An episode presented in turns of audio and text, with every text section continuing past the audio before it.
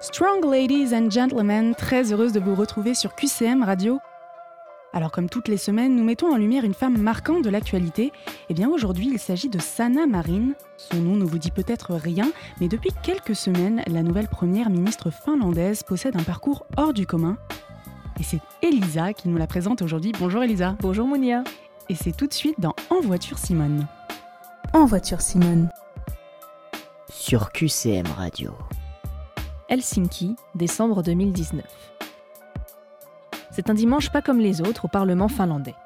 C'est ce jour où Sanna Marin, 34 ans, a été élue première ministre face aux dirigeants sortants qui avaient démissionné quelques jours plus tôt.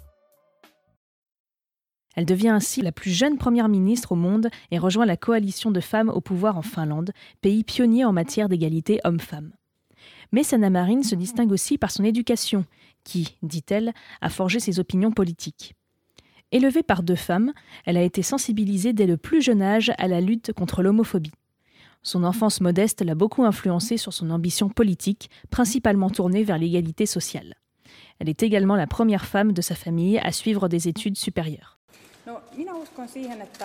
Je n'ai jamais pensé à mon âge ou à mon genre. Je pense aux raisons pour lesquelles je suis entrée en politique. Depuis son élection, elle est considérée d'après le magazine Forbes US comme l'une des cinq femmes les plus puissantes du monde aux côtés d'Angela Merkel, Theresa May, Christine Lagarde et Marie Barra. Une bonne entrée en matière pour Sanna Marine. En voiture Simone. Sur QCM Radio.